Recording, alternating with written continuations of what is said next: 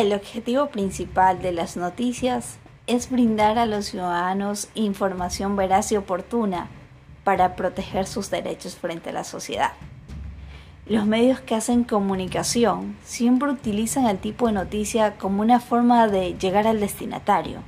Es por eso que en este espacio te traigo noticias de política nacional y a su vez noticias de carácter mundial.